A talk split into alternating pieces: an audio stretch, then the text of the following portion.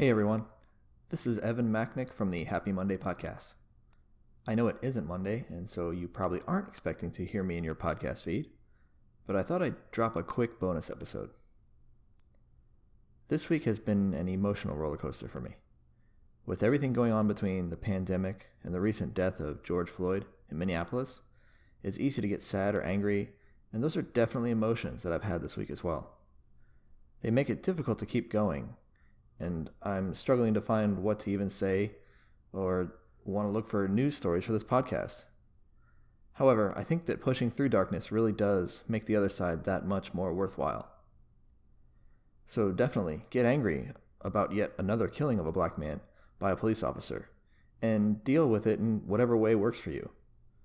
However, I want to encourage you to still make time to find some joy and happiness. I'll leave you with this quote from Franklin Roosevelt when you come to the end of your rope, tie a knot and hang on.